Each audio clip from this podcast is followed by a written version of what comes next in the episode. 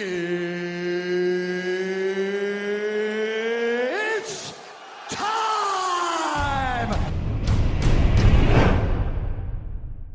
What's up, you savages? Welcome to the Primal Lifestyle Podcast. This episode is brought to you by ButcherBox. ButcherBox delivers grass fed beef, free range chicken, and heritage bred pork directly to your front door. All of their meat is free of antibiotics and hormones. They source and taste test the best cuts from their trusted farmers, carefully curating the finest selection of cuts for you, or making it a breeze to choose your own. I like to choose my own. I like to go on and get a custom box, pick out some nice ribeyes, some strip steaks, of course, some bacon and some ribs. Delicious cuts of meat for an affordable price. Grass fed, grass finished beef, organic chicken, heritage bred pork. You guys get to save $10 and get some free bacon through us. You're going to check out primaljedi.com forward slash butcherbox. You're going to use coupon code AP10. And you're going to get some free bacon. You get $10 off your order. You can cancel it anytime. If you get a box and you're like, yo, this meat's whack, man, don't order again. Go on and cancel. Bada bing, bada boom. No charges, no no fees, no tax, free shipping on all your boxes.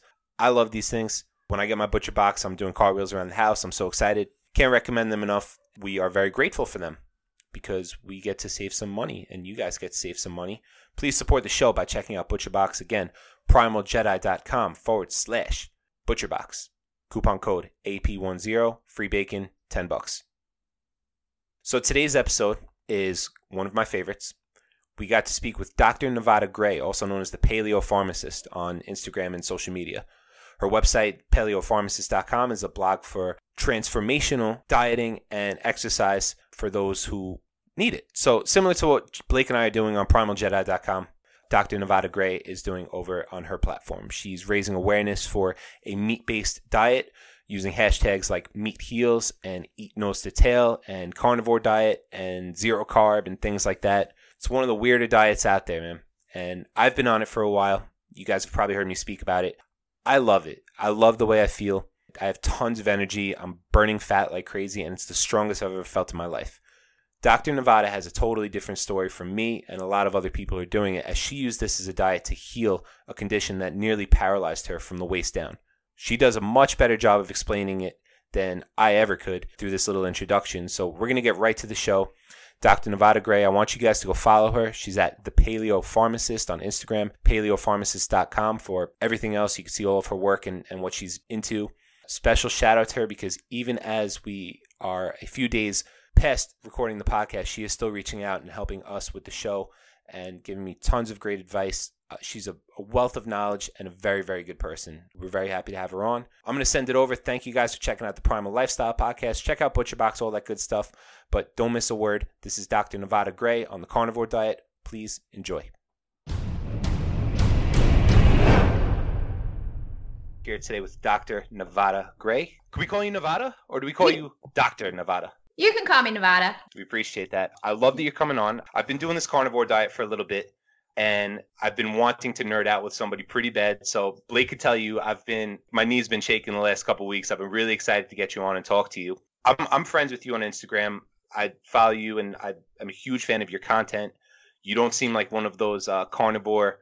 I call them carnivore vegans, like those uh, carnivores who kind of attack vegans the same way vegans would attack carnivores. I see that all the time, and um, I really appreciate your content, and you were kind enough to come on today. So why don't you tell our listeners a little bit about yourself, and um, we could go from there. Oh, thank you so much for the compliment. I really appreciate it, and I love what you guys are doing. So it's an honor to be here.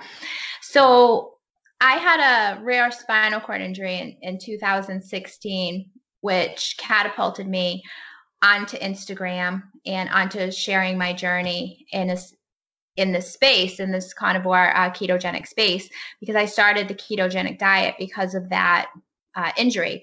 Prior to that, I had been struggling since my early 20s and teen years with polycystic ovarian syndrome, which is a hormonal condition that causes insulin resistance and cysts on the ovaries. It can lead to infertility and causes all these unpleasant symptoms that women have to deal with, with irregular uh, menstrual cycles, uh, awful PMS, awful pain. Some women go on and develop endometriosis.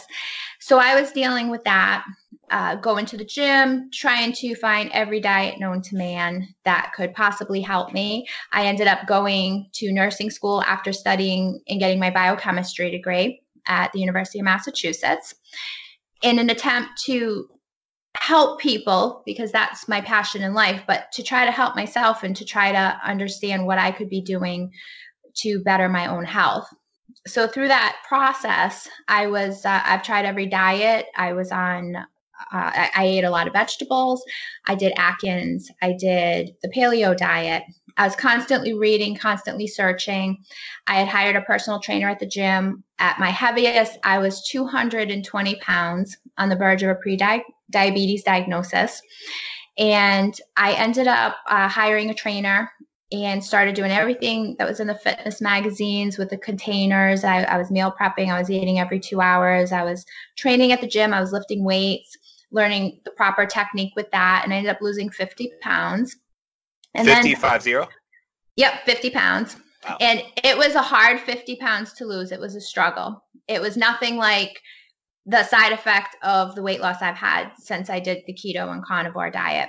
But it was it was a hard it was hard. I was constantly at the gym. I was constantly eating and my whole life was revolving around that to try to cure a health problem and i was uh, someone that didn't really go to the doctors i went for my physical and for wellness checks which is how i found out that i had my pre-diabetes diagnosis and then one day i just fell really ill. I, I had a fever. I was feeling awful. And throughout the day my glands in my neck were swelling.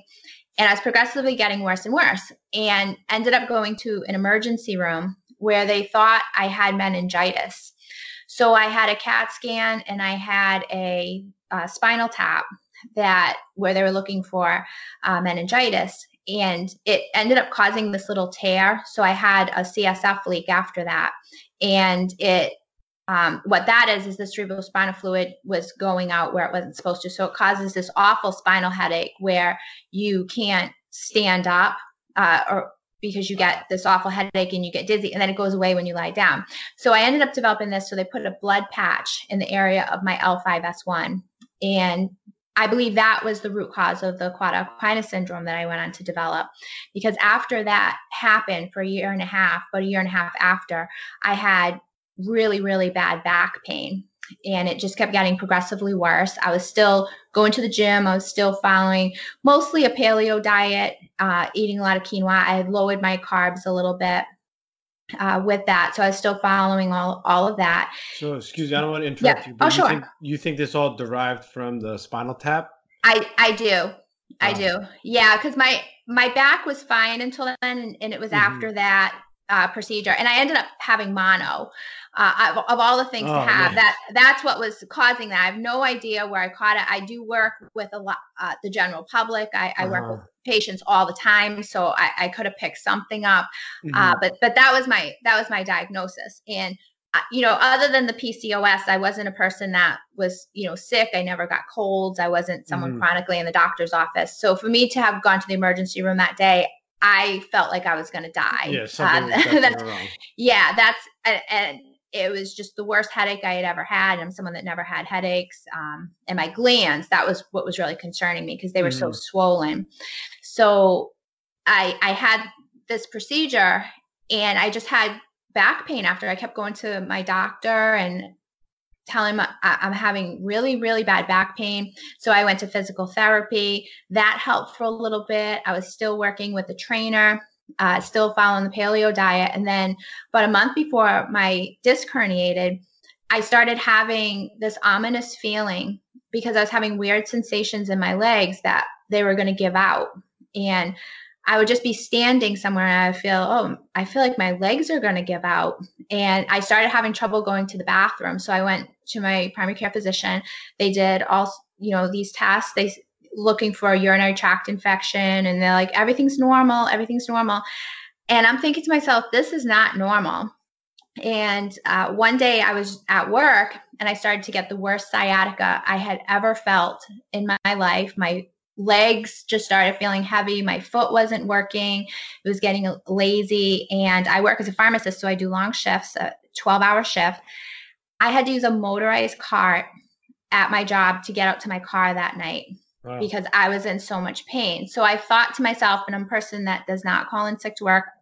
I was thinking to myself, I'm either going to call in sick to work or I'm going to try to get through the day and then just go see my primary care doctor. So I went to bed that night and I slept a little bit and I woke up the next morning and went to get out of bed and I fell and I realized that I was paralyzed.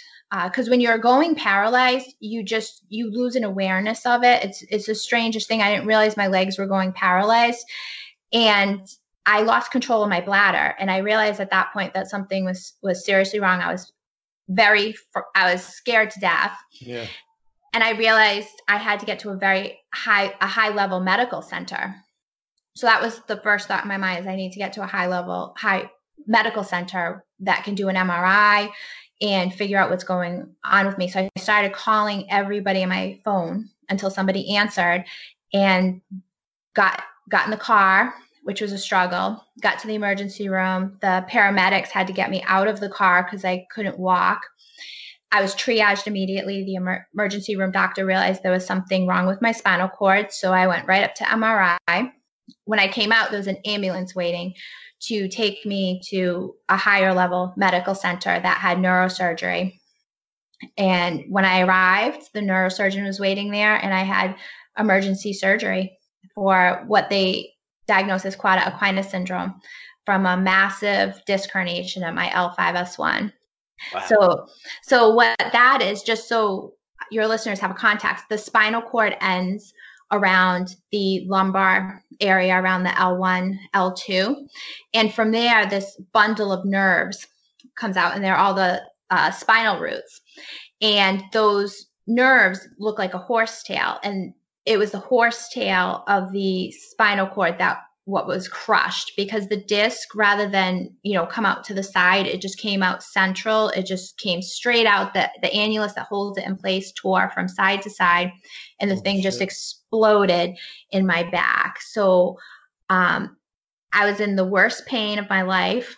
I had lost control of my bladder. I didn't even know that i was peeing my pants I had saddle anesthesia. So that's where you, the area where you would sit on a horse. I couldn't feel that at all.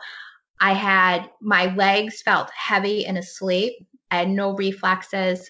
And I remember them testing for stuff and telling me to do stuff. And I'm looking at them. They knew, well, the high level medical center I initially went to, they weren't positive it was cauda equina syndrome, uh-huh. uh, but it was pointing towards a diagnosis of that, which is why they got me immediately to a higher level medical mm-hmm. center because cauda equina syndrome is extremely rare. Most physicians will never see a case in their lifetime. Mm-hmm. Uh, a lot of patients, unfortunately, uh, there is not much in the literature as far as follow up. Most of what's in the literature is time to surgery. Mm-hmm. So there's red flags to the condition that aren't always recognized. So unfortunately, patients that do have cauda equina syndrome do not get the surgery within the critical window mm-hmm. of before permanent uh, paralysis takes place or permanent loss of bowel bladder.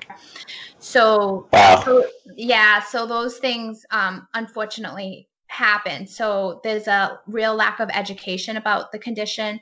Yeah. Fortunate for me, the emergency room physician that triaged me recognized the red flags that I was having that's the red flags. I mean, yeah, it's that's awesome. I mean, it's as for as shitty situation is, it's awesome. Yeah, so it was was everything just aligned that day mm-hmm. the way the way it was supposed to, so I could get the help that I needed. I'm so grateful for the physicians and the nurses that triaged me so quickly and got me the help that I needed right away. Yeah, because I read your bio on your website Mm-hmm. And I'm like, I've never heard of this, and I'm I'm I'm not a doctor, so I don't hear of a lot of these things. Mm-hmm. But I'm like, this in particular, I'm like, this sounds like so bizarre. And the fact that now you're explaining it and how rare it is, and that you just happen to hit that window, mm-hmm. it's, it's pretty amazing stuff. Yeah, I had my surgery. I calculated my surgery from the time I had the initial symptoms of the sciatica, but I had a slow onset of it. It was mm-hmm. gradually over over the month before the herniation happened. I was having symptoms that there was something wrong, mm-hmm. but it was missed because so many people have back pain. Yeah. So most physicians aren't going to be thinking, "Oh, she's going to have cauda equina syndrome." It's mm-hmm. it's around one in a hundred thousand um, in in patients, and there was one paper I read. It was one in two million for one of the countries. So wow. it's, not, it's not something where the where these patients are followed. So yeah. unfortunately, it, it is missed, and I do see that in the cauda equina syndrome community, patients with permanent deficits. Now, my question to you is: Do you know what the cause of something like this is happening? Do is it an overtraining thing? Is it just bad luck, or?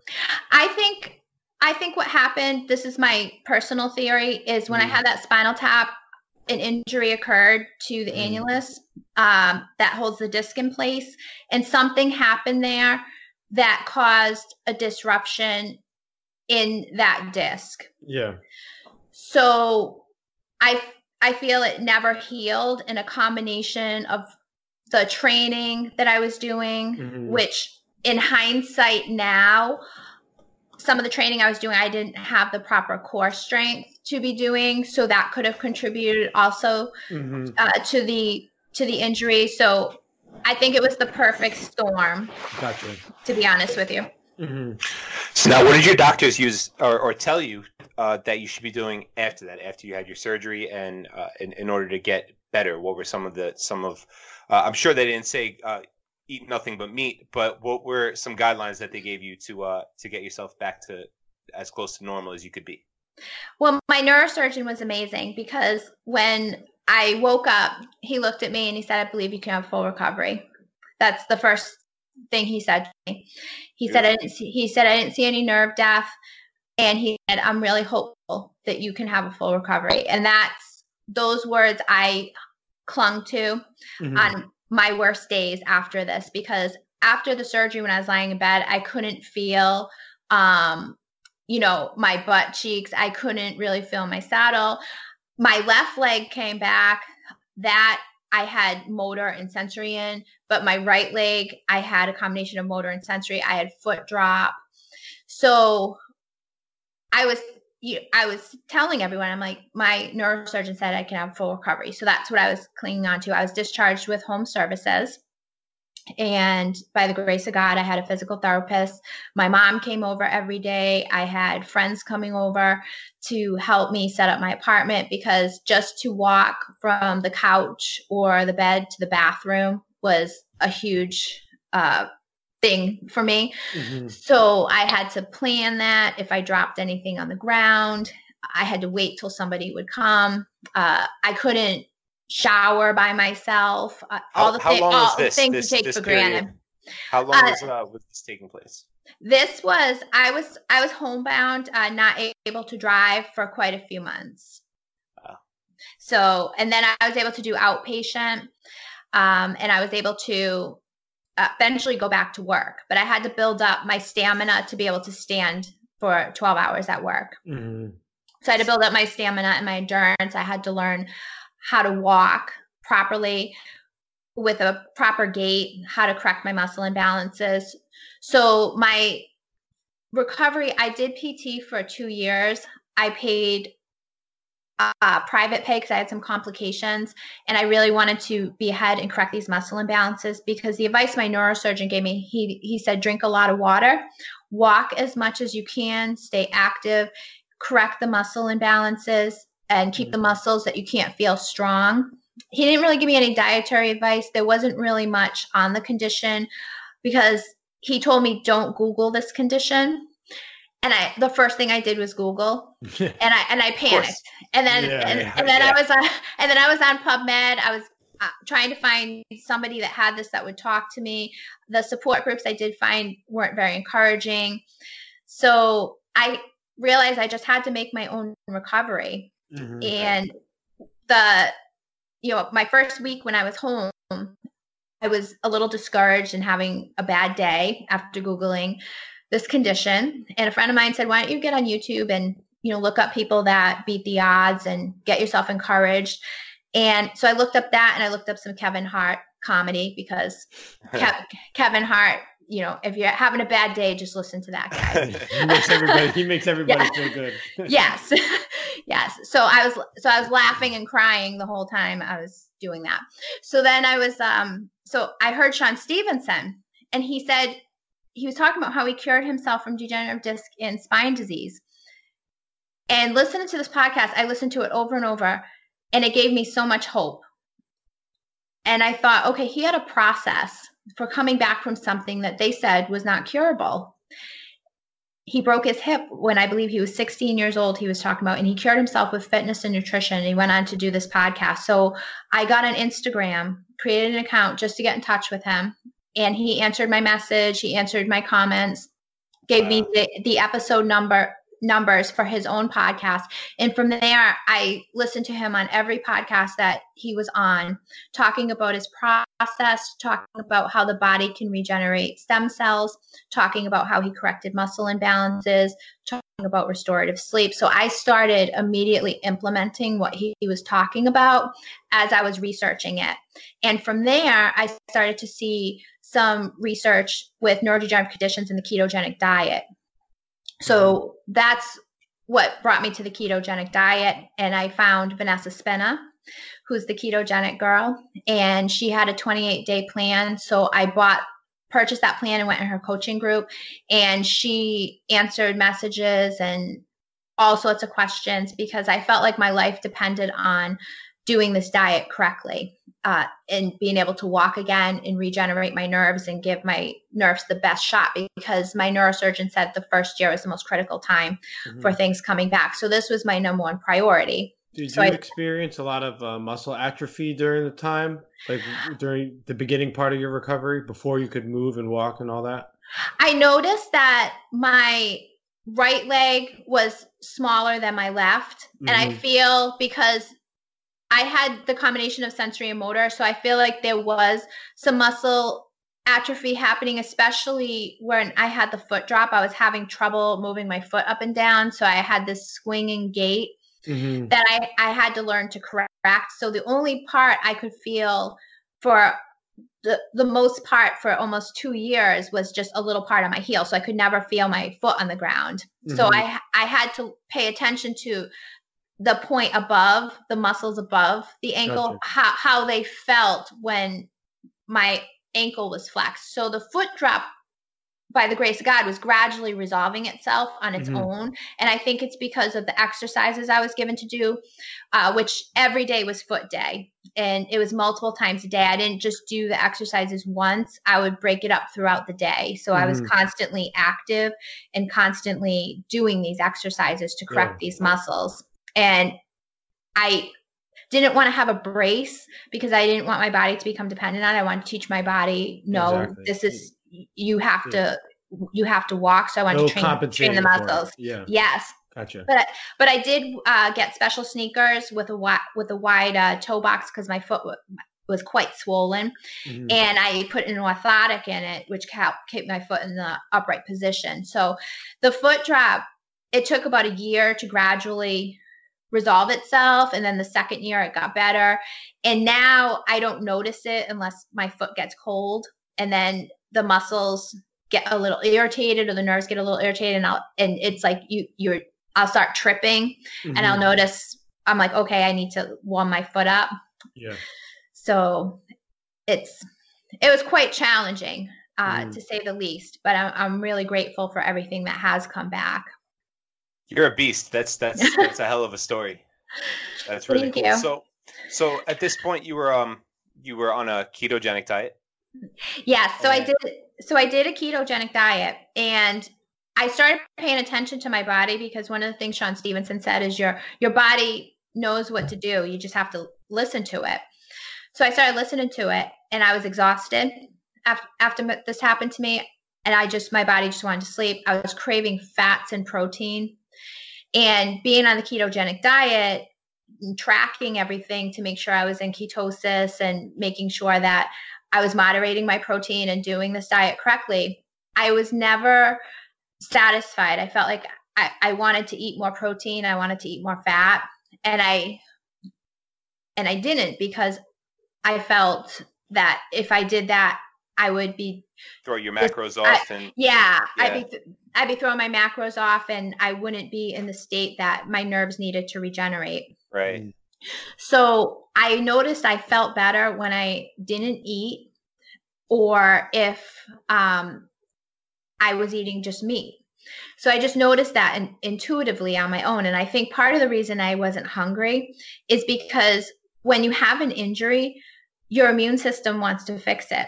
So how does it do that? It does that through restorative sleep and through fasting. It you're not worrying about digesting, you're not worrying about doing all these other things. So the immune system can do what it wants to do. Right. And I truly believe that because I did fast, there were periods where I just wasn't hungry, I didn't eat, that that was part of uh, my body eating the d- disc material that my neurosurgeon couldn't get to. Yeah. So sense. yeah, so that was completely like my body absorbed it, which on an MRI uh, after I couldn't believe that that had happened because I oh I was walking around feeling like I had a time bomb in my back. yeah. Yeah. so That's rough. So so you felt better with when, when you eliminated plants. How, how did you come Yeah. to that? Were you just like one day you ran out of avocados and were just like, God, I, I just have this cheeseburger here? How- No, how, I- how, how did you? I was kind of a closet carnivore. I was kind of just eating meat, and then I would go a week without meat and think I just need to, need to have a vegetable. I need to eat a vegetable because I was so socially conditioned. So I would go out and get a vegetable. And with this injury, and after my back surgery, I was struggling with constipation, which was one of the uh, side effects of having an injury to your spinal cord because your bowel and bladder is affected. My bladder came back, thank God. So I had, you know, no problems with that, but I was struggling with the constipation. And in hindsight, I think that I'm not sure how much of it was related to the injury as to the food I was eating on the ketogenic diet Right. because because I noticed one of the things I noticed was when I ate all meat and fat or fasted, I didn't have that problem. So I started to associate that with something that I was eating as well. So I was kind of a closet carnivore and and trying to do everything correct. And then we were in uh, my mom and I. We were, my mom did this with me. We were in keto maintenance, and she grew a garden uh, the summer after my dad passed away. We lost my dad to a massive heart attack uh, very suddenly. Sorry And- to hear that. Thank you. And uh, she grew a garden, and in her garden, she was growing all these nightshades. So for an entire summer, we were eating all of these nightshades from her garden. So and both of us- for people who don't know, that's about Yeah. potatoes, peppers, eggplant, things like that. Yeah, and tomatoes. Yep. And we were eating this, and we both had massive back flares. Our joints were swollen. I was gaining weight. I noticed my I was having some skin issues, and I felt terrible. And I was back in PT. I, I went and had an MRI. I was having a inflammation at my facet joint, uh, which is at the the the joint in the spinal uh, in the spine. It was getting irritated, which is around where I had my surgery. Now, is, So- your, is your first thought something I'm eating is doing this to me, or are you thinking, oh my God, maybe I'm not as recovered as I thought I was going to be?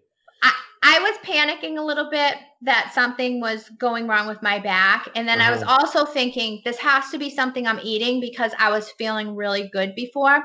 Mm, So around this time, because I was spending a lot of time on YouTube with the ketogenic diet, I happened to see this YouTube that caught my eye, and it was Georgia E. And she was talking about plants, and she was talking about the toxicity, the neurotoxicity of nightshades.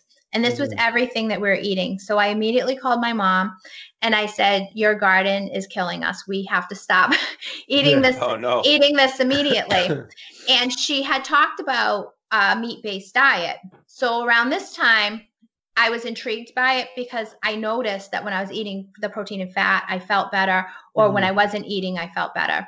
And then I happened to see Shawn Baker on Joe Rogan, mhm. and I thought my first impression was this guy is nuts. And then I was That's thinking, what I thought. and then I and then I was thinking with what he was saying and with what I heard with Georgia Ede, and then thinking about my own case, I was thinking there is something to this, and I'm Mhm. just I'm gonna do this. I know it's radical, but I'm I'm just gonna do this. My mom did this with me. She's a full carnivore. She's 69 years old and she's thriving. awesome. So I just started eating all meat. And at first, I failed because I was still conditioned with a ketogenic diet that I had to moderate my protein. Mm-hmm. So I was depriving myself. I wasn't eating enough. And then I was listening, you know, to Shawn's YouTube and the stuff that he had to say about just eating when you're hungry, eating when you're and not eating when you're not hungry. So I mm-hmm. thought this this is so simple. And I'm a minimalist by nature. So I decided I'm just going to be a minimalist and I'm just going to do steak and eggs and I'm just going to eat until I'm full and it, I'll eat again when I'm hungry. So when I started doing that, I had massive success with the carnivore diet. And steak and eggs are my favorite food. They're a staple. I added on bone broth and I would add on bacon and I would have pork. And that those were the staples uh, of all I was eating. And I was started thriving. I started noticing I became pain free. I didn't have any nerve pain. I noticed more flexibility. I noticed strength coming back. And this wasn't an overnight process of starting carnivore. This was probably my entire third year. I've been carnivore, I would say, for about a year and a half, uh, inc- if you include the closet carnivore period. Mm-hmm. Um, and it it wasn't something that was overnight. I know a lot of people have overnight success with this, and especially with the neurological injury. But I believe the way I was eating bypassed metabolic pathways that allowed my nerves to be able to do what they needed to do uh, mm-hmm. uh, to start regenerating and to start getting motor and sensory back. So the only deficit I have right now is I cannot feel two toes. There's no motor or sensory in the toes. They, they just exist. Mm-hmm. um, but if that's all I have, you, you, know, and they never come back, I'm, I'm happy with that. Yeah. Do you have an end game as far as this goes? Uh, by that, I mean, uh, for many people, and I would say this mostly about myself because I haven't been on it nearly as long as you. Uh, it's been a few mm-hmm. weeks where I've been pretty strict with it. Same uh, mm-hmm. same types of staple food, uh, bone broth, steak, uh, eggs, a little bit of bacon, pork, stuff like that, and uh, mm-hmm. and I feel great. I love it, but it's not my end game. I, I don't see myself uh, X amount of years from now still being like still going to say like a, a, a wedding or an event or something being like no mm-hmm. I, I, can't touch anything or just for sure pleasure, you know, slicing into an avocado once in a while or yep. uh, etc. So do you, do you have any any type of thoughts on that as far as a, an elimination style diet, or are you sold on this is the way, this is what I'm doing? Uh, what, what's your end game? Well, my end game, I think, has to do with the state of my health right now. Uh, right. I, I, was going to say yeah. that too. I'm not doing this because I'm not yeah. healing from anything. I'm doing this because I like it and I feel really good and really strong more stronger than I've ever felt in my life uh, from eating about 300 grams of protein a day. It's it makes sense. Uh, but I'm sorry, I didn't mean to cut you off. Oh no, I, am happy. I'm happy for your success. I I truly believe everyone should feel good. Um, and I also had with the PCOS. I just want to mention, I had an ultrasound at a checkup, and I had no cysts on my ovaries and I had forgotten I had this condition and then I was dealing with the struggle because I was so wow. concerned with walking again mm-hmm. that it hadn't even crossed my mind until I went for my checkup. And I realized I'm not bothered by this condition anymore. It, that's that's a beautiful it was, thing. It, it was absolutely amazing. So taking that into account and taking into account how good I feel right now and and how I'm thriving, I'm not closed minded as far as Will I ever eat a vegetable again? I don't know. I may. I do love Brussels sprouts. Will I have some? I'll probably have some, you know, occasionally. A vegetable is going to be something that I'm going to eat regularly based on how I feel and the science that I have right now. And, you know, speaking with uh, Dr. Saladino the other night and gaining some more information, I feel that I'll most likely evolve right now in the in the carnivore diet based on a lot of the advice that he's given. I've started to add in roe. I'm going to start adding in more tendon. I'm going to do the liver uh, that yeah. he had talked about on his post. So I'm going to evolve that yeah. way and, and see how I feel. And I'm going to play it by ear and, you know, keep abreast of the current science and the what the experts are are studying and, and, coming out with. And i'll make my decisions based on that. But right now i feel really good. I feel really confident that i'm getting all the nutrition that i need. I don't have any deficiencies. So I, I would I would agree with you, but many of the listeners, many people listening, or or um, you know, the general population would hear you say something like that Mhm. and be totally blown away and dismiss a lot of the great science that you bring to the table and say she's crazy. The same way we looked at Shawn Baker saying, "Yeah, no, I just I just eat nothing but meat. That's yeah, that's what I do, and I'm healthy as a horse." Um, Mhm. Can you explain for listeners? I'm pretty familiar with um, uh, beef liver and collagen and and what those offer to the body, but um, can you elaborate on that? On what you mean by you're getting uh, the proper nutrition that one would need uh, by just eating meat? I, I feel like every uh, vitamin that the body requires is in the meat, and I base my, base that on how man has eaten for you know almost since man has been on Earth. We've you know eaten animals, and then we've evolved to eat other things such as plants and grains. I, and I agree with Dr. Saladino, most likely probably out of survival. And some people thrive on grains and, and vegetables and they do really well. And I'm a huge advocate for people doing what works for them and finding what works for them and, and empowering themselves and educating themselves and making informed decisions. And as a as a healthcare provider, I do what works for me and my condition and what makes me feel good. But I don't want to isolate my patients or isolate anybody uh, that's struggling with a health condition because of the personal dietary choice that I make. Mhm. So How do you separate that? So you you have patients, you have people coming to you for, um, I'm sure nutritional advice. You know, probably outside of Instagram, probably just people you Mhm. know uh, in your life. How do you, how would you, uh, or what would you advise somebody uh, look, looking for uh, a healthy alternative? Do you just do you go to you know meat and water, red meat and water, or do you would you still recommend uh, plant matter to people? what I do is I empower people to make the best decisions for themselves. So I'll give them multiple resources to look at, and I encourage them to see how they feel and the symptoms that they're having and apply what those resources what speaks to them out of those resources and make changes based on that. So i have a multitude of patients. I have i have some that are vegan. I have friends that are vegan. I have friends that follow the standard american diet. I have friends that are carnivore friends that do keto and if it's working for you do it. And it's my responsibility as a as a healthcare provider to provide the best resources so that patients can be successful in their individual choices. So i don't push the carnivore diet or anything like that on anybody. I speak from my own experience as an empowered patient. So i'm speaking to uh, you know about my journey as an empowered patient not as a Mhm. healthcare provider if i was speaking if you came to me and you you came into my pharmacy and you you're struggling with an autoimmune condition you're you're struggling and you're following a, a vegetarian diet or you're following a, a standard american diet i would give resources i'd say hey look into this and see if it see if it applies to you but Yeah. i but i would give a multitude of resources so that patient can make an informed decision i because i encourage patients to look at both sides of an issue and to look at the patients that are sharing their stories and the results that they're getting and to really see what these patients are doing to get this result. So there's no one size fits all. It's it's do your research, find something that works Yep. for you, and pay attention to how your body's responding.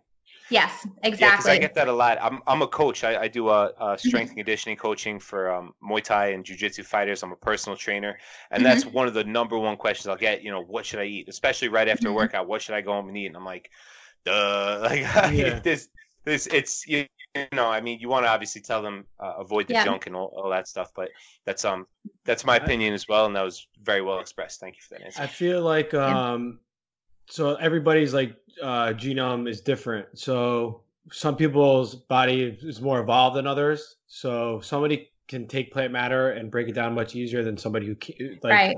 X, X, Y, and Z person, you know? So that's why I think that you're the where, where you're coming from with your mindset on this is really good. That you're not pushing, you know, just you eat this or you eat that because so many people have so many different variables that, like, for you, the carnivore diet works perfectly for you. There could be somebody who went through the same exact thing you're going through where it may not, you know. But I think that's that's all based on like a trial and error thing. Eat a bunch of broccoli for a week. See how you feel. If you feel like shit, don't eat a bunch of broccoli anymore. you know? Right. So Right. I, I, I'm getting what you're saying. I like it. It's, it's really good. Yeah, because I I recently was interviewed by Lindsay Elmore, and she's a vegan pharmacist. And I think a lot of people were expecting us to debate and you know have this huge debate over which lifestyle is correct. Mhm. And we just had a discussion because she thrives as a vegan, and a lot of her followers are thriving as a vegan. Some of them incorporate meat. There were so many different lifestyles uh, with Mhm. With the empowered listeners that were on that discussion uh, for what they were doing that was working for them. And I truly, truly encourage that. And I don't want anyone to be isolated from me to ask a question yeah. that could be a key to them empowering themselves in, in their transformation. So I feel the carnivore diet works really well in autoimmune conditions and uh, neurodegenerative conditions from Mhm. what I'm seeing in, in the space. So, and having a, a neurodegenerative condition, especially one that's rare, where there's barely any literature on it or Mhm. long term patient follow up, I had to create my own protocol and my my own recovery. Mhm. So this this was my individual process. So somebody else's process for a health condition that they have, or if, if they're you know gaining weight, may be different. Uh, Yeah. It may be different foods. And one thing I love about Izabella Wentz, who put her Hashimoto's into uh, remission, is she just wrote her third book. She talks about identifying trigger foods and becoming your own your own nutritionist and empowering yourself and Yeah. really paying attention to your body and, and what works for you. And I'm a huge advocate for that. I'm a huge advocate for patients having a good relationship with their doctor because I think doctors get a bad rap. Um, there are some bad doctors out there, but most of them Mhm. want their patients to get better. They want to help their patients get better. Uh, so they're willing to work with their patients. So I think communication there uh, needs to get a little bit better. And patients with with the internet, uh, with all the resources and, and information out there, um, I feel patients really need to have quality resources, which is the whole point of me doing my Instagram account is to Mhm. bring quality resources, whether it's your ground zero resource that you start with and then you branch out from there Mhm. with with other resources and you look at both sides to empower yourself. Cool. Uh, you guys got me wanting to try this diet out. So my baseline has always been like keto. I've I've been doing keto for about probably about five years now, with Mhm. four or five years, Jay. And um, I always try to try new things out every now and then, and then if it's work or doesn't work, I always just go. My reset button is the ketogenic diet. So Mhm. I'm I'm willing to give this give this a whirl because it, it seems like it would be something really good. And I feel that it would be easier for you to transition because being fat adapted Mm-hmm. when I started this was an easy transition for me. I, Yeah. I other than not eating enough, which was Mhm. my huge mistake when I first started, I feel I've been really successful with it. I cr- I crave the meat and the fat. I don't Mhm. crave sugar at all. Uh, the Not one either. the one time I cheated, and I will give you a warning about this, I was at a wedding uh, in a summer, the summer of 2018, and I cheated with a cupcake, some Mhm. salad, and there was some meat with some barbecue sauce on it. And I had one alcoholic beverage. And I'll tell you, I got so sick at that wedding, I thought I was going to die. Really. And, and it's Wow. my body just took all that sugar as poison. Uh-huh, I just rejected everything. Oh, I made my date go back in and tell people I was not intoxicated. It was the sugar. because it was, it, it just, within an hour, it just hit me. And I realized that if I'm going to do that, then Hmm. this is, you know, my body is going to treat this as poison, which it Yeah. did. in the last couple um uh maybe three four weeks i've done a pretty good job at uh, eliminating m- most plants there's one plant that i don't know if i could eliminate and you talked about this in your podcast with uh, dr saladino Mhm. coffee Yes. I, I don't know if that one's going anywhere anytime soon um, but you think there that that maybe isn't uh, the best thing to be consuming daily Uh, based on what he, what uh, Paul was talking about on Ben Greenfield, really got me Right. thinking about my coffee because I've been addicted to coffee since pharmacy school. So this is an extremely hard thing for me to give up at this point.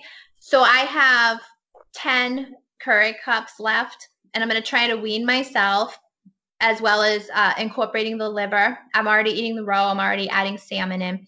And I just want to kick this coffee habit for the summer and see how I do without it because I went 30 years without having coffee.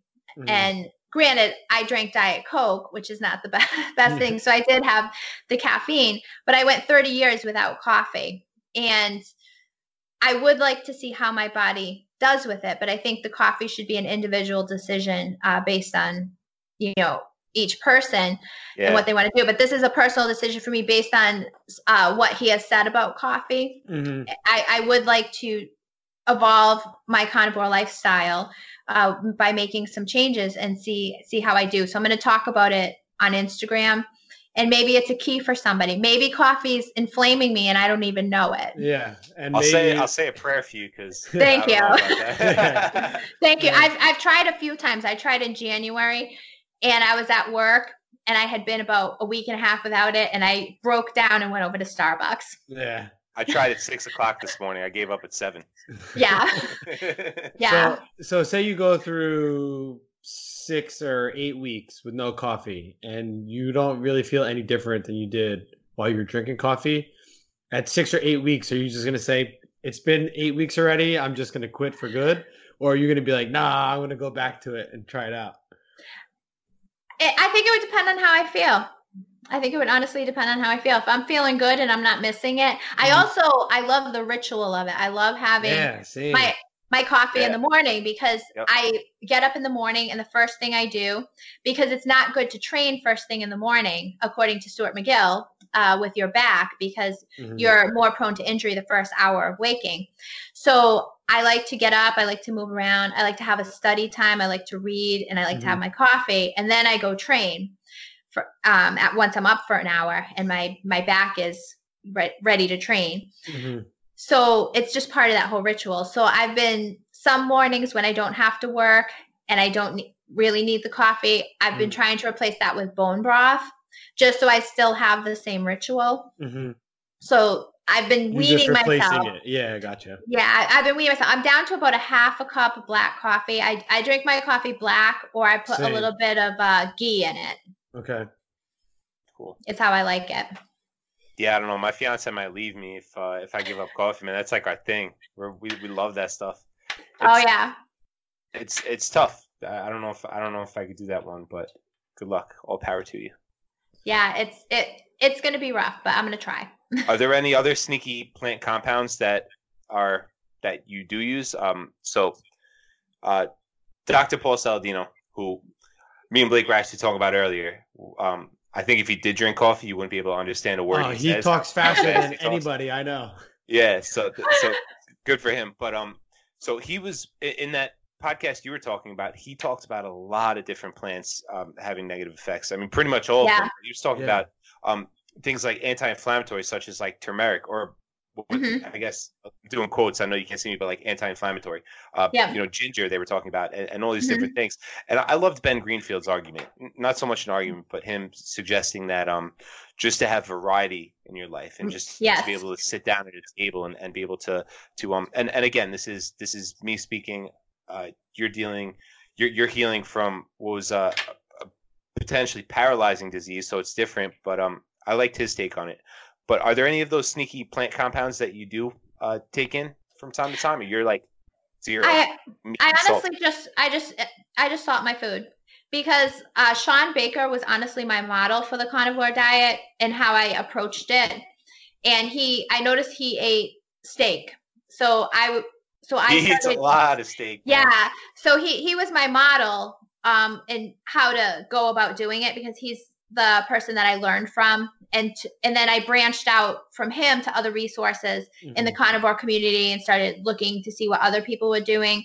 And then when uh, Dr. Saladino had his Instagram and he started talking about the carnivore, I think uh, the turbo nerds of carnivore, which I am one of them, started cheering everywhere because we have all this incredible science that he's talking about and really mm-hmm. getting us to think and evolve evolve our lifestyles uh, with that. So it he really made me start thinking about um, about you know things I would I wouldn't have normally thought about. Like I I would have if I was going to add pepper, I wouldn't have you know thought twice about the pepper. Yeah, but that's now something I was just going to bring up. Yeah. Yeah. black pepper. Yeah. Yeah. but but now I'm thinking, you know, do I really need the pepper? Uh, I do. My body does crave salt, so I use the, the Redmond salt. I switched over my salt to that. Mm. Um, so I I add that in, but now I kind of think about everything in relation to, uh, to my nerves because he gives uh in our talk he gave a lot of really good information about the Oh, yeah. nerves and and the plants. Mhm. So the I was trying to take notes. My hand wasn't fast enough. Oh, I know, I know. The, the, the the content that that he's coming out with is is really really good, and oh, he's a smart cookie, man. Yeah, Yeah. for sure. yeah, and the reason I'm so grateful for him um, and having the opportunity to talk to him is he's been a key in helping me understand my miracle, uh, because I've been trying to understand my miracle because I've been told this is a miracle. Why I recovered and other patients didn't, and I Mm. truly believe it has something to do with my diet. I agree a lot with what Dr. Saladino has to say uh, about the science Mhm. and the information that he's put out regarding neuro, neurodegenerative conditions and with the nerves has been a huge key of helping me put everything together that I've been reading to understand and formulate a hypothesis for why I I recovered from this Yeah. and other patients haven't been as successful. So that's part of the reason I share my journey too, because maybe this is a key for somebody that's been recently diagnosed with cauda equina that has a um, neurodegenerative condition. So that's why I put myself out there to to share with patients that are going through something similar, but also to empower patients um, and teach a process of how you can go about empowering yourselves. Because I notice a lot of patients have a hard time figuring out where to start and how Mhm. how to go about that that whole process. I'd say so. Now, Uh, can oh, sorry. You, Good. you talk, Jay. You're up. You're up. can you talk about this? This is a question for me because um, I have uh, you know, there's a lot of literature out there. Um, now in the carnivore community, it's a little bit more. Uh, it, it's different. So for a long time in the keto community, everything was uh, grass-fed beef. Um, Mhm. you know, uh, pasture-raised chicken, pastured pork, uh, like all these organic and, and really clean meats. Uh, do you personally only eat grass-fed meats, or do you uh, have any literature or science based off of grass-fed versus grain-fed? Because I know, like like Shawn Baker, for example, he he doesn't care. Um, Mhm. but a guy like Ben Greenfield, he he will he won't eat grain-fed meat. Do you have a, a preference and uh, maybe any some science behind that uh, for the listeners who kind of wonder? Because I, I talk about that a lot, and uh, maybe you could share some insight to. Um, as far as the science, I would have to refer you to the experts that that talk about that for the higher level science related to that. I could speak from my personal preference and based on what I've heard Shawn Baker say, what I've heard Dr. Saladino say, and a few other experts in the um, carnivore community. I personally order uh, the grass fed, grass finished is my preference Mhm. because grains are a neurotoxin. So I don't want to take the chance personally that I could be ingesting them. Uh, if I'm on a budget, I will get a grass fed, possibly grain finished meat, depending on my budget. Uh, most of my meat I order right from Butcher Box since I've discovered them. They're out of Massachusetts, which is where I'm from. So I order, I try to order the highest quality meats. I do eat pasture raised eggs. So I do uh, try my best to eat food um, where the animals were fed what they're supposed to eat in nature Mhm. versus versus the grain. That's a personal preference on me. Um, I think where Shawn comes from is not everyone can afford this lifestyle. People are on budgets, especially uh, a lot of the patients that I help in my pharmacy. They're going bankrupt with the cost of some of these medications and the, the healthcare costs. So I can see where he would tell people, you know, buy what you can afford.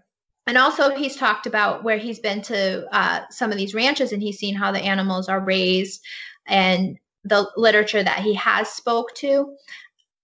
I I think you know my advice would be just for people to buy what they can afford and make the best decision based on how they feel eating the meat, whether it's grass fed or grain fed, how they respond to it. Yeah. yeah. I try to eat as much grass fed meat as I can.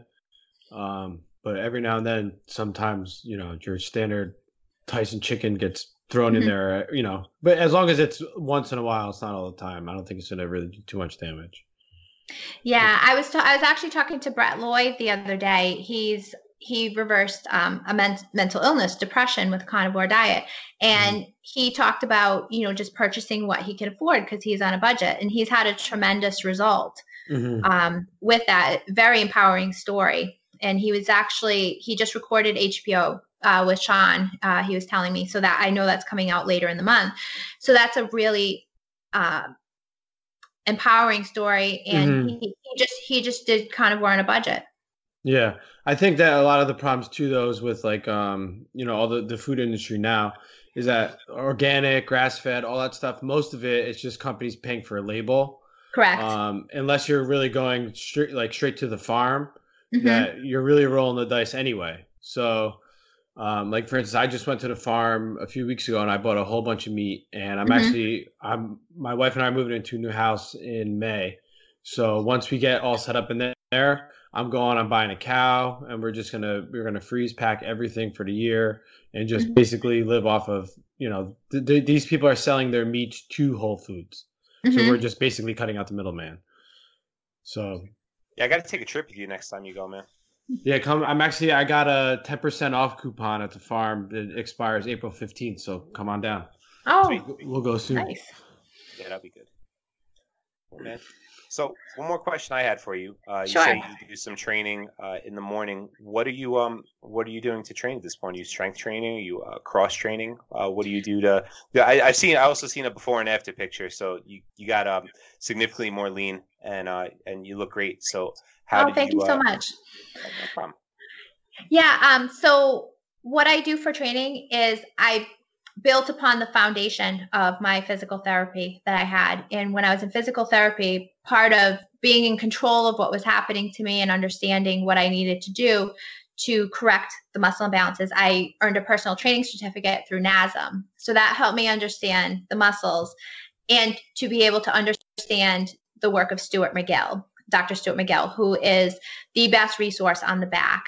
So my physical therapist was a functional strength trainer and she taught me how to train functionally to correct mm-hmm. muscle imbalances. So I don't do anything really crazy. I tend to stick with the zone two cardio, uh, which my body really responds to. I do that fasted.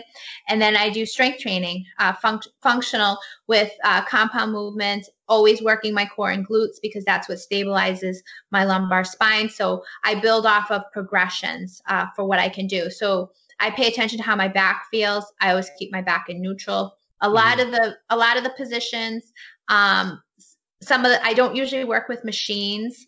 I I work um, you know just freestanding mm-hmm. with uh, the functional uh, training and that I've learned, and that that's pretty much how I train. So I don't um, I don't deadlift. My neurosurgeon did not feel that that was something that was safe for me. So I, I don't do deadlifts. I don't do sit ups or crunches, which aren't good anyway. Mm-hmm. Um, I don't do what else don't I do? Some of the machine. Do you re- use the reverse hyper machine at all? No, I don't use any machines. Nothing at all. I okay. don't use any. I just use my body. Okay. Cool yeah i feel i feel good doing that and then mm-hmm. if i'm doing an exercise that's working a muscle that doesn't feel good to me or it's not feeling good on my back or it's irritating my facet joint i will find another exercise that works that same muscle yeah in that, a different way that gives me a better position or a better stance mm-hmm. uh, in, in performing that exercise because after what happened to me i'm ridiculous about my form and mm-hmm. making sure that my core is engaged yeah. and that my mind and then I have the mind muscle connection at all times when I'm training.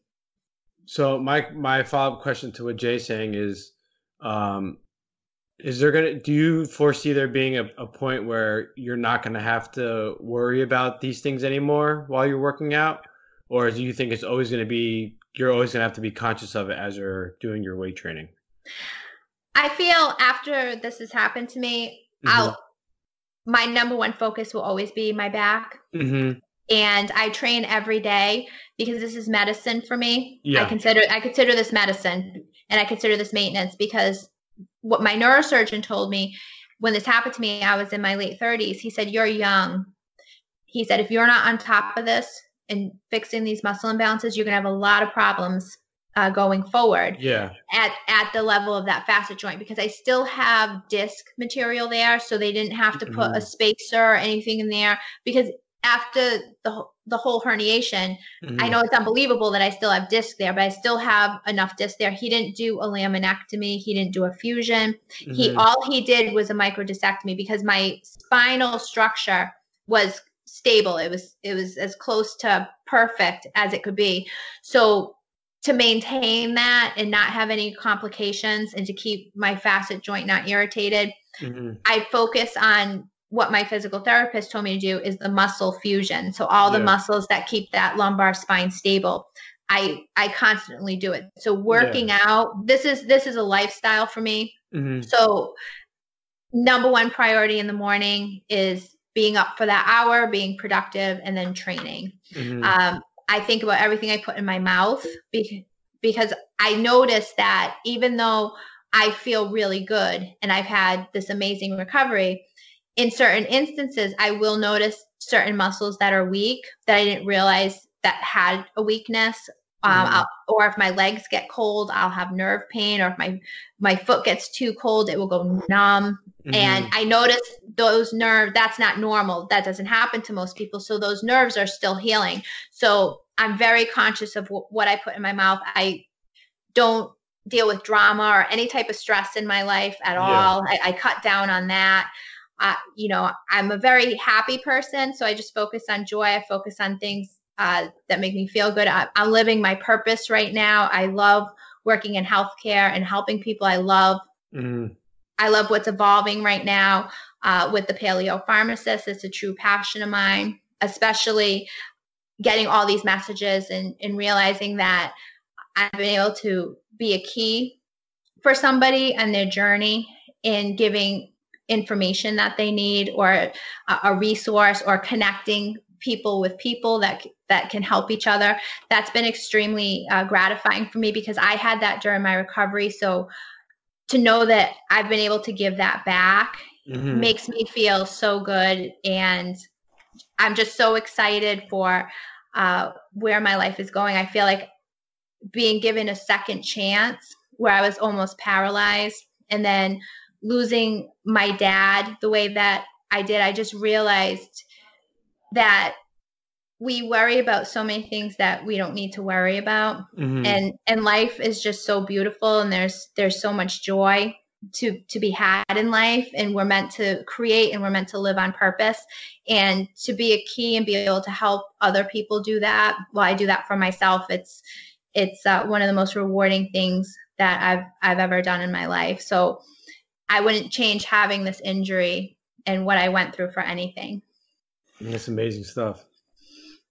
That's a beautiful story, and uh, I thank you for the content you put out. It's very helpful for me personally, uh, being on a carnivore journey. So I, I love your content.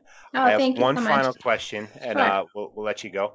Um, have you since since being on a um, a meat based diet, and this is a big question for a lot of people Mhm. who hear about um, uh, a carnivore, a, a meat based diet. Have you gotten blood work done? And if so, what have you seen? Yep. Yep. I've had had some blood work done and there were no no abnormalities, nothing. My cholesterol was slightly high, uh, the total cholesterol, but that's as far as my reading. Uh, and Dave Feldman is a is a great resource, and um, Jimmy Moore, uh, who's another great resource, and cholesterol. I feel comfortable. I'm not worried. Um, I, I'd be worried if my triglycerides were high. My triglycerides weren't high, so I Mhm. don't feel like my LDL has sugar attached to it. Yeah. Uh, where where I'd be worried um, because I do eat a lot of a- saturated animal fat, and we need cholesterol. I need cholesterol for my nerves. I need cholesterol for my brain. So Yeah. I'm not I'm not worried so much about my blood work. To be honest with you, if I start feeling that I'm missing something or I start not feeling well, I'll Mhm. have more blood work done. But the blood work that I have had done, I haven't there's been no abnormalities. My you know my primary care is not concerned. Cool. Nice. That's fair. Mhm. Yeah. Blake, And you got anything else?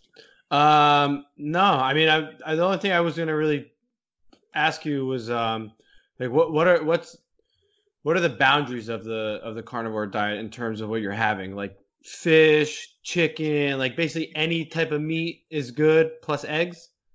Yeah, I would say anything in the animal kingdom that you want to eat, Mm-hmm. go for it. Sweet. Yeah. That's awesome because I, Yeah. I love all types of meat. So that, that's yeah, variety. Don't don't limit Yeah. yourself. I I I tend to I'm a minimalist. So Mm-hmm. I live my life very simple. And I don't have a lot of clutter. Everything in my home, I either love it or I use it. So it takes me 20 minutes to dust and vacuum my apartment a week. I spend my life living. I don't spend my life, you know, with stuff. So I tend to just gravitate towards what I like. Mhm. But based on the science that Dr. Saladino has presented and really got me thinking, I have evolved into adding uh, more variety into my carnivore diet, and I do feel really good. I love I love the roe. I add the Mhm. roe onto my eggs and, and onto my steak. As far as supplements and powders, I Mhm. I don't personally do not feel comfortable uh, putting those in my body at all. Yeah. So I'm looking into being able to eat tendons, and there was a cookbook that came out uh, that Paul posted on his Instagram. So I ordered that cookbook. So I'm going to see what they have in there to be able to add more variety and make organ meat tasty. Awesome. Yeah. Nice. Well, tell our listeners where they can find you, where they could uh, see this uh, this journey of yours. Sure. So my main platform that I'm mostly on is Instagram at the Paleo Pharmacist. And thanks to my peers, I'm now up on Twitter at Dr. Nevada Gray. It's G R A Y. And I have a website, www.thepaleopharmacist.com. And I'm going to start releasing content because I do write a lot. I have a lot of articles written. So I'll start releasing those articles in my blog on that site. Cool. We'll link to all those things in the show notes. We'll uh, we'll help spread your message, and we can't thank Yeah. you enough for Oh, uh, thank you so carving out much. the time to come on. Yeah, this was Yeah. really awesome, and I'm definitely gonna give this carnivore diet a whirl, at least for 30 days. We'll try it out. Yeah, absolutely. And and mess, message me if, if you have questions, and I can Oh, for point, sure, point you to resources for sure. Oh, and then I'm working on a project with Chris Donahue, uh, who's well known in the carnivore space. We're going to be coming out with a podcast in the next few weeks. So that's the other project I'm I'm working on. All Can't wait to check it out. Can't wait to go Thank check you. out your website once you got some uh, some content up. Uh, again, thank you. Uh, thank you guys for checking out the Primal Lifestyle Podcast. Dr. Nevada Gray, the Paleo Pharmacist. Thank you so much, and have a good night. Thank Ladies you. and gentlemen, peace.